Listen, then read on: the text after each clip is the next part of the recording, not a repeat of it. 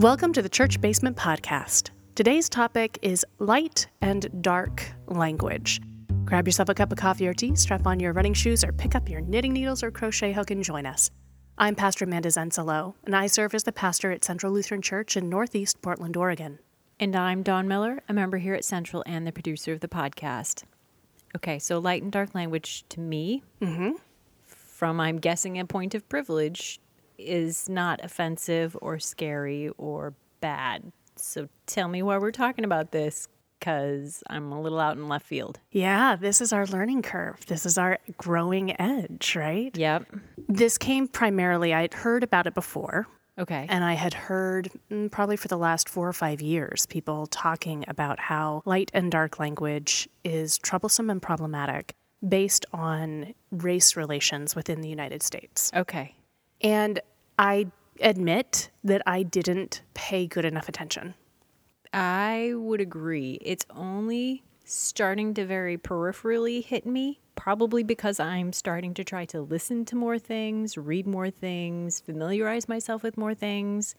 And it most recently has come to me in situations surrounding Halloween and language Oh. around Halloween and issues about Halloween and decorations and costumes and that kind of stuff. Oh, interesting. So to now have that as my most recent pass to go to this, I'm kind of I'm leaning into my microphone. I'm fascinated. Yeah.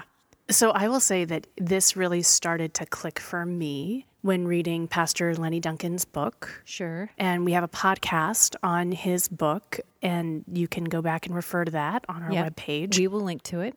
And in it, he gave some information as to why it mattered. And I started to pay more attention to it. And then I started to really see it. So, the way I've been explaining it, even explained it from the pulpit on Sunday morning, was to say light and dark language, the leaders of color in our denomination are asking us to look at this Okay. and are saying, please take a look at how this impacts and how this biases and how this sets us up for race relations because we don't recognize it. We don't really pay attention how our language influences us in tiny little ways, No, not even remotely. right?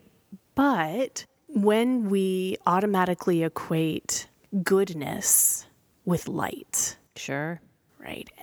And when we are with God and when things are good, it is light and it is bright and it is a white place and we're wearing white robes. We're automatically then also saying, don't give in to the darkness. Okay. Don't give in to the black and the shadow and the dark. And we begin to start to equate goodness with white and badness with black. Sure. And within our culture and within Oh man, going back to westerns, my friend. all the way back in our history, anytime then that you have a white person, they are the hero, and a dark person becomes the bad guy or the bad person. So it sets us up without even really recognizing what it does in our heads, without consenting to that kind of a bias. We're automatically creating that bias within us when I started to really look at this, and it's hard because our theological language does a lot of light and dark. Well, yeah, and I guess my question in there is what is so bad about talking about light in actual terms of light, right? Daylight, sunlight.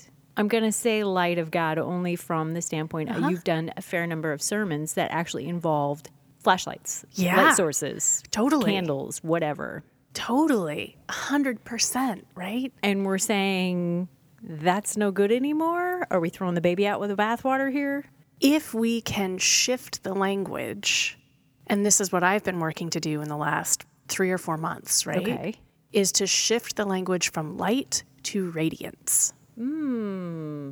Okay, subtle and yet Powerfully different. yes, it is. it means the same thing, right? Illumination means the same thing as light. So we got to bust out a thesaurus.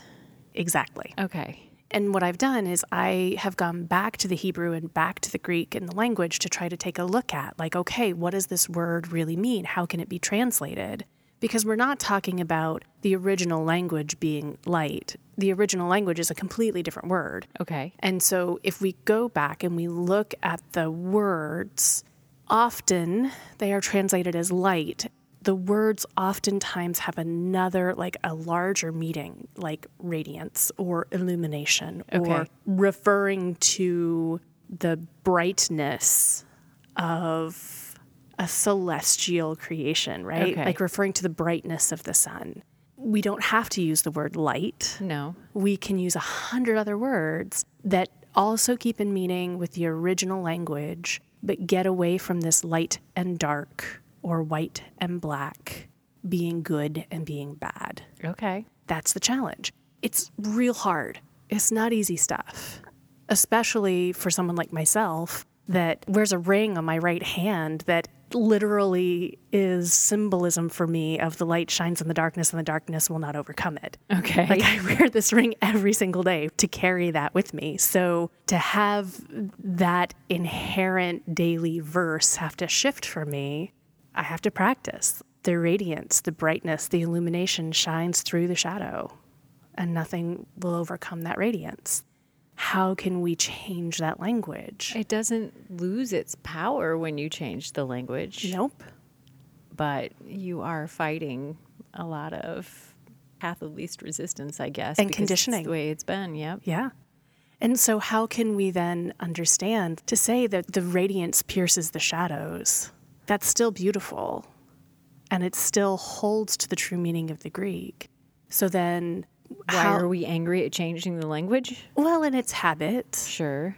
And it's another one of those places where people can say you're being too sensitive. Sure. And yet, in our readings for last Sunday, there was an entire section where it was surrender yourself to the light, stay away from those things of darkness, licentiousness, and idolatry. And, and it automatically, I could see so clearly in those verses this complete correlation between white being good and black being bad.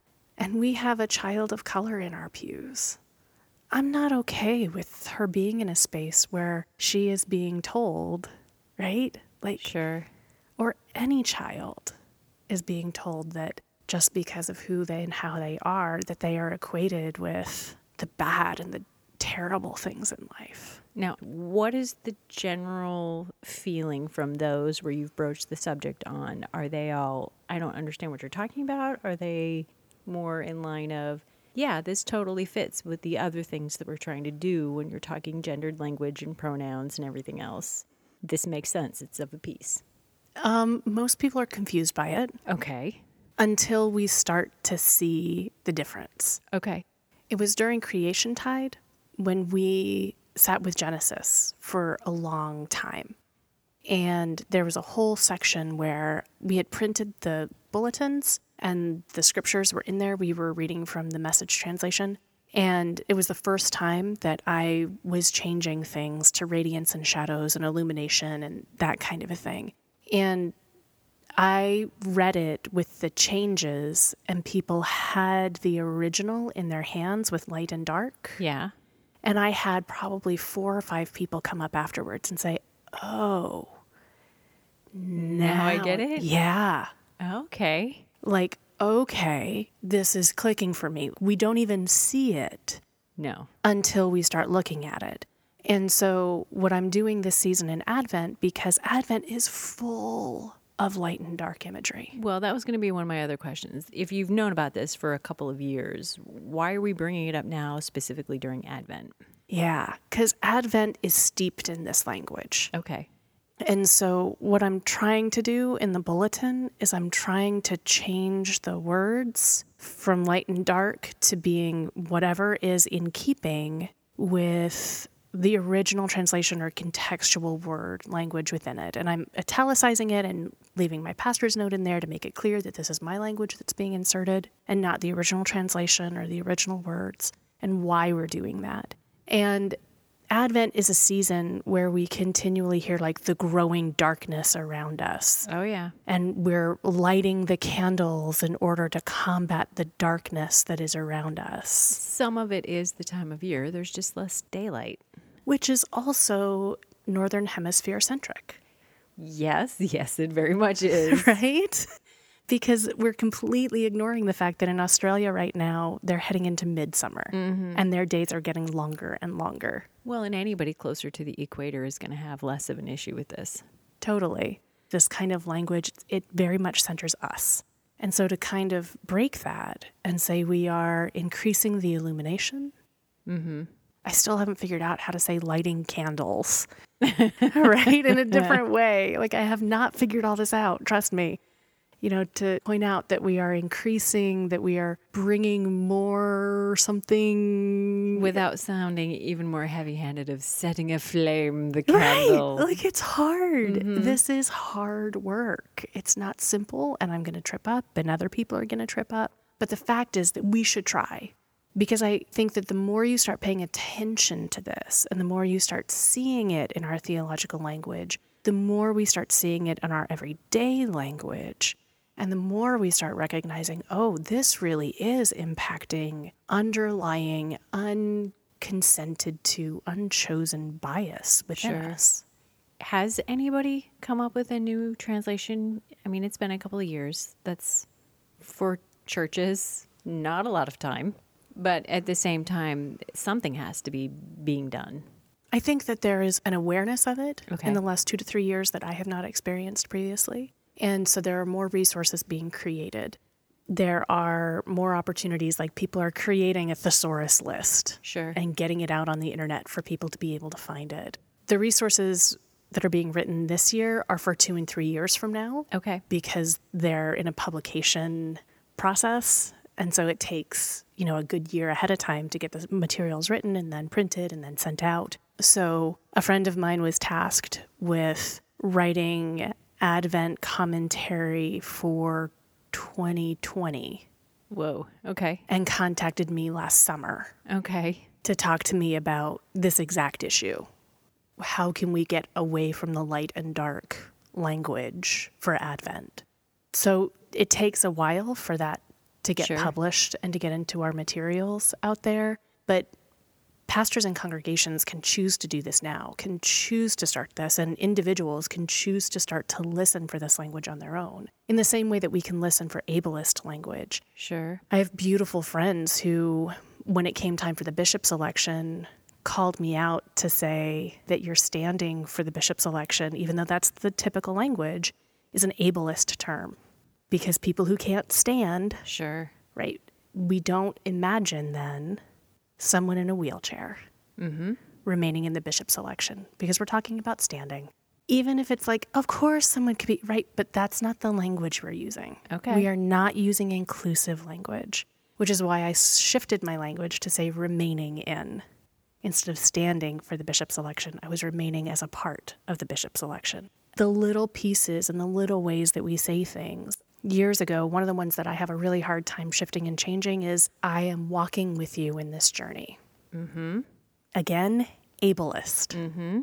So I work real hard to get rid of standing with or walking with. And those are two of the images that I defaulted to Oh, totally. most of my ministry.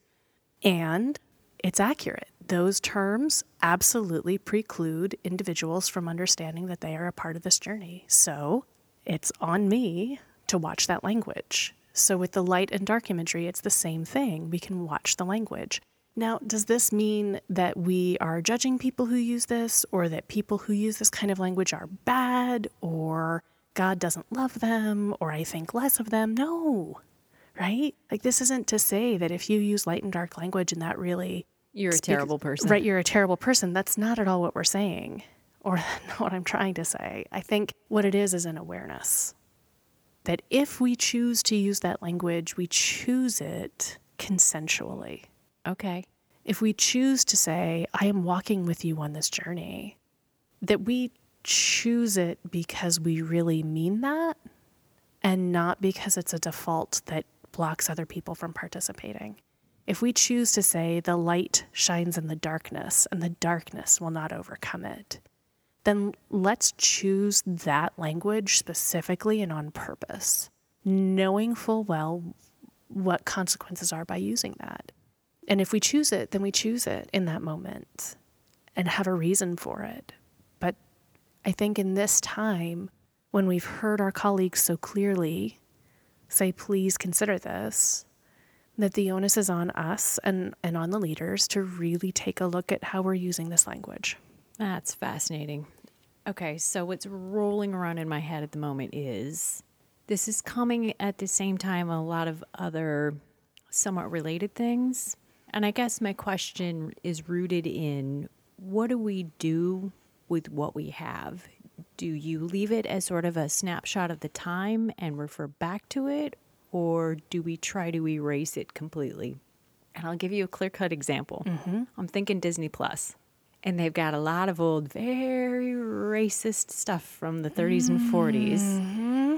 And what they've done is put some sort of a caveat at the beginning of them that this is the way it was. We're not going to change it or quote unquote whitewash it and make it revisionist.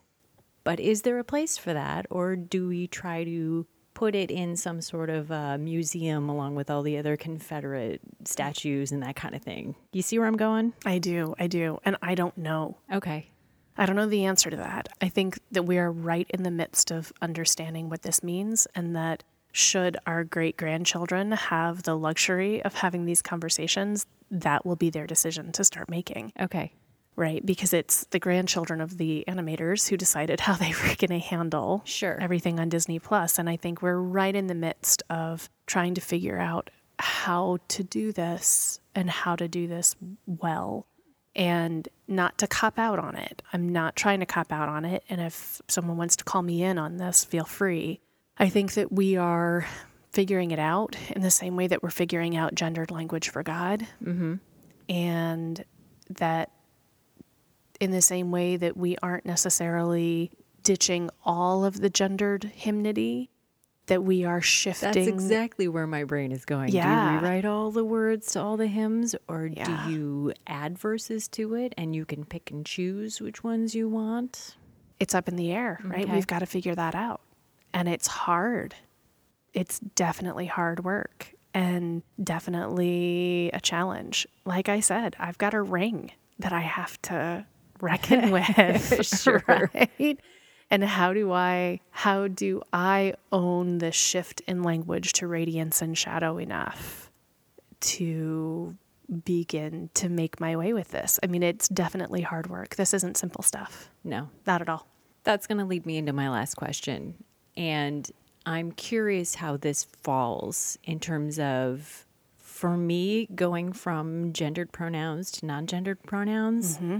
Has been a struggle because I'm fighting, you know, what I'm used to and what mm-hmm. the default setting and everything. Is this on par with that, or has this been more of a challenge for you?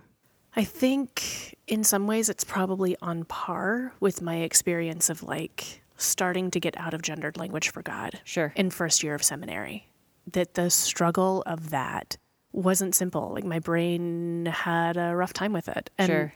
But that practice made it easier for me to handle when people shift their pronouns, Yep. right? Pronouns. I'm hoping it's like learning a language and that each successive language is that much easier, supposedly. I think in some ways, maybe I definitely know that I am on high alert for ableist language and racist language in the way that I speak and write. And that even like what I am texting to my best friends at midnight, Sure. that I'll catch myself in those. The first step is always noticing it yeah. even if you don't know what to replace it with yet or how to shift it, it's even beginning to notice it that matters. And so I would say that I've been working real, real hard on this over the last year. And it's still not easy, it's still not simple, but it's definitely easier. Sure. And my vocabulary is growing That's wonderful. certainly when it comes to the idea of radiance and illumination, my vocabulary is growing greatly. Excellent. I look forward to all the new 50 cent words Right. in the uh, sermons to come. All right. Well, thank you, Pastor Amanda, for taking the time to help us learn a little more about using light and dark in our language. I look forward to sitting down with you another week on another topic. As do I. And thank you all for sitting along with us as we journey through this kind of conversation. If you have any tips, tricks, favorite words for these concepts that you would like to share with us, we would love to hear from you. You can find us on Facebook or you can always email us at podcast at centralportland.org. Until we are back in your ears again, remember, God loves you, no matter what.